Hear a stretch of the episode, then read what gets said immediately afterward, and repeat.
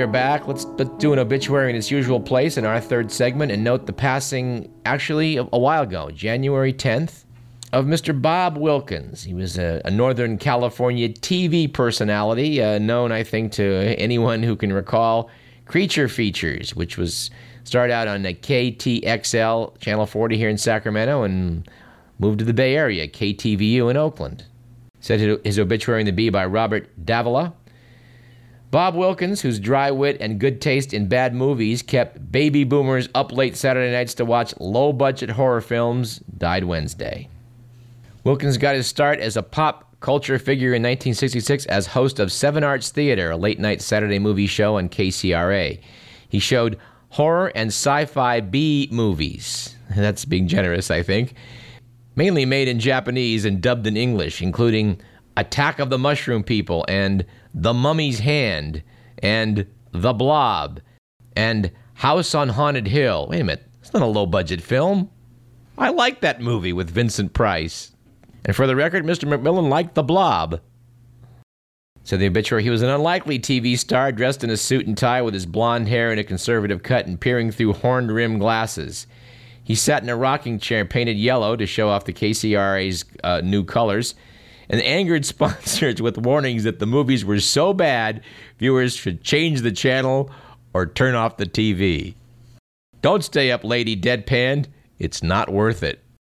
Instead, Mr. Wilkins' ironic sense of humor drew young people to the kitschy show with a cool host who puffed on a Panatella cigar. After he moved the show to KTVU in the Bay Area, which I remember well, he interviewed horror and sci fi stars in the late night show, including Boris Karloff, Mark Hamill, Christopher Lee, and Bill Shatner. Wilkins influenced many artists in the comics and movie industries, including filmmaker George Lucas, said Scott Moon, publisher of Planet X magazine. And I must confess, I, I am an admirer of the comedy stylings of Bob Wilkins myself. Here's a quote Our second film is Monster from the Ocean Floor.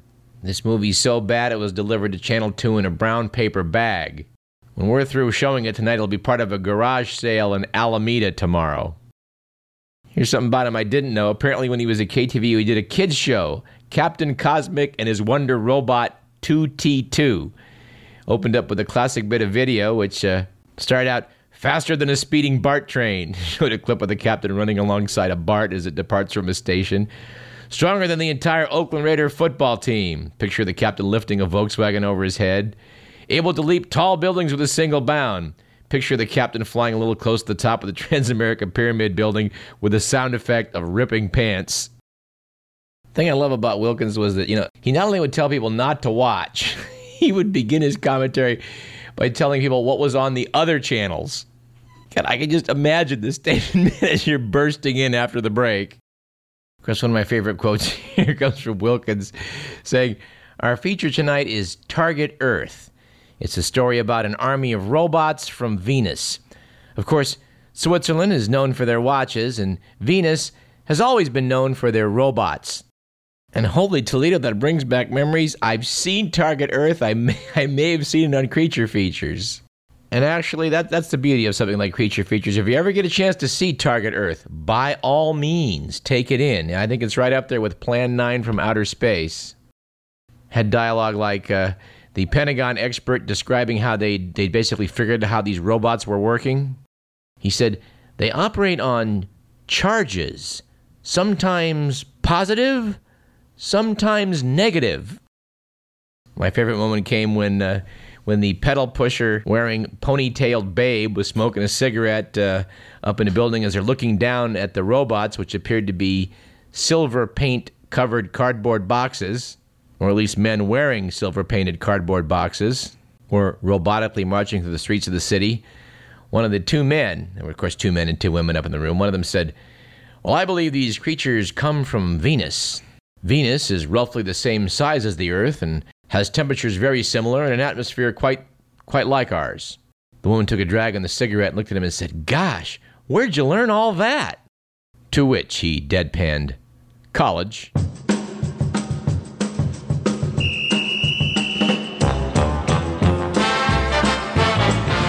Anyway, Bob Wilkins, another important guy in the history of the media. Maybe not quite a Paul Harvey stature, but in his own way, he cut quite a figure.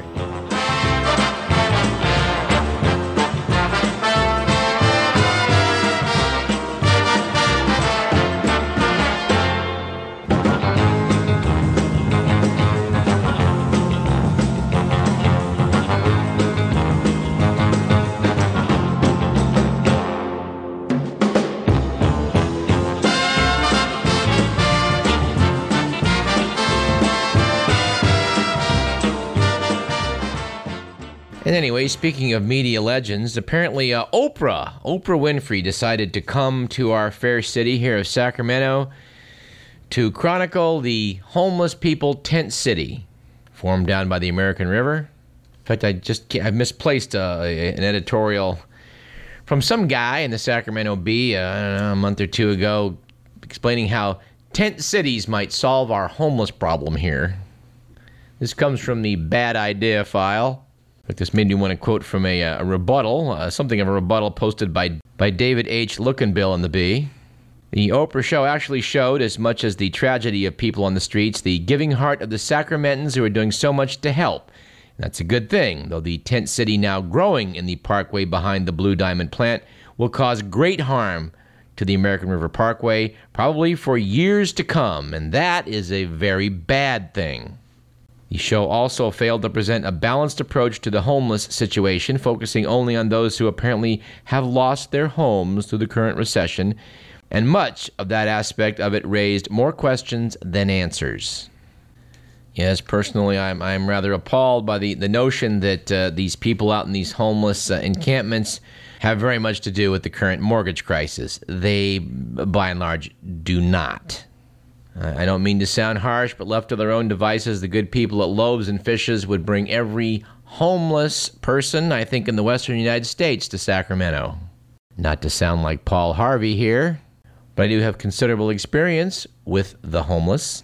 I have lost lots of nights of sleep getting up to treat them. And among the mentally ill or unable to find good treatment centers, and people who genuinely have had bad luck in life, are a considerable number of people with antisocial personalities, and a substantial number who are not big fans of working for a living. A considerable number of people wind up, quote, homeless, unquote, because of their own misbehavior. No, I'm not trying to be mean here, but that is a fact that should not be overlooked. They hosted a forum last week in Sacramento that I wanted to comment on. It was titled, Can You Trust Your Doctor? This was hosted by the good people at the Sacramento Bee and uh, Capital Public Radio. The host, Dr. Michael Wilkes, was very capable. It covered numerous points in the whole health controversy pretty well and was surprisingly sympathetic to doctors giving its, given its title. Now, of course, I'm sometimes fortunate enough to be able to participate uh, in, in the radio activities of the good people at Capital Public Radio. And I haven't been shy about expressing my belief that that particular topic was ill chosen. I mean, they were looking for a grabber. But in fact, Dr. Wilkes asked the audience, How many people trust your doctor? About 80 to 85% of the hands went up. When he asked, How many trust your HMO? you could count the number of hands on one hand. So perhaps it should have been titled, Can you trust your HMO? Anyway, I don't want to belabor this. There's lots of problems nationally and locally with healthcare. I'm sure if I ever chose to, I could fill up an entire hour long program with some of the uh, uh, terrible things I've witnessed right here practicing medicine in this town over the past two decades. But very little of it had to do with whether you could trust your doctor, although I thought uh, it was supremely ironic that in the audience, as far as I could see, and I know a lot of docs in this town, I don't know them all, but as far as I know, there were only two of us in the audience. The other guy was a doc I wouldn't trust any further than I could throw him. So I hope he at least got something out of the forum. I'm looking forward to the next one in the series. Has your doctor stopped beating his wife? But no, seriously, Cap Radio is a great institution. So is the Sacramento Bee. Dr. Michael Wilkes is very capable. I'm quite certain that uh, that in the future they will have some good discussions and I'm going to try and do anything I can to try and uh, uh, assist that process. I am sorry to note that, that the interview conducted with uh, Dickie Smothers almost made it onto the Insight program last week, but uh, got bumped right off the air when they went to cover the new um, NBA proposal for a Kings arena at Cal Expo. Yeah, the Sacramento Kings are determined to get a new arena here in this town. And unfortunately, this plan, like all the others, appears to be a little vague on funding. In fact, they're still debating as to whether the owners, the Maloofs, are going to contribute. Anyway, I guess it's time to repeat Radio Parallax's standing offer that when if the Kings want to move to Las Vegas we'll help them pack. Personally, with all due respect, I think the proposal, uh, no matter how many beautiful charts you present, if you, if you haven't figured out how you're going to fund the thing, or just hold off on the presentation. It is hard to decide what constitutes news. It's something we, we grapple with every week on this program. Just want to close with an example, a pretty clear cut example of something I think is not news. This comes from the February 21st issue of New Scientist magazine and says the following Hunt for the Higgs boson is hotting up.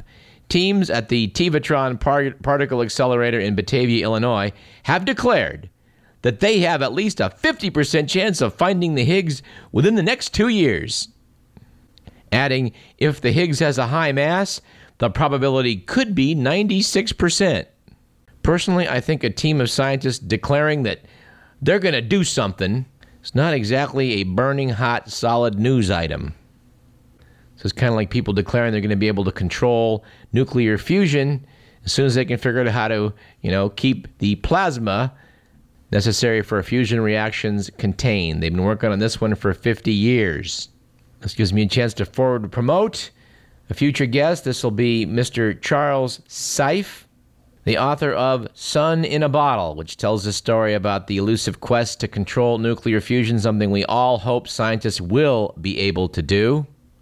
But no one's betting there's a 96% chance or even 50% chance they're going to be able to pull that one off. We're looking forward to interviewing uh, Mr. Seife about his excellent book and want to thank the producer of the Leonard Lopate Show and WNYC for sending us that, uh, that book.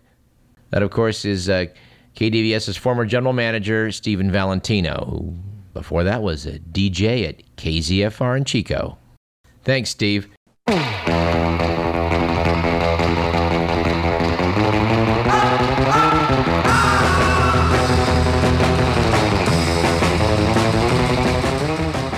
Program was produced by Edward McMillan. We will see you next week. Uh, at least, uh, well, I won't see you next week because I'm going to be in Honduras.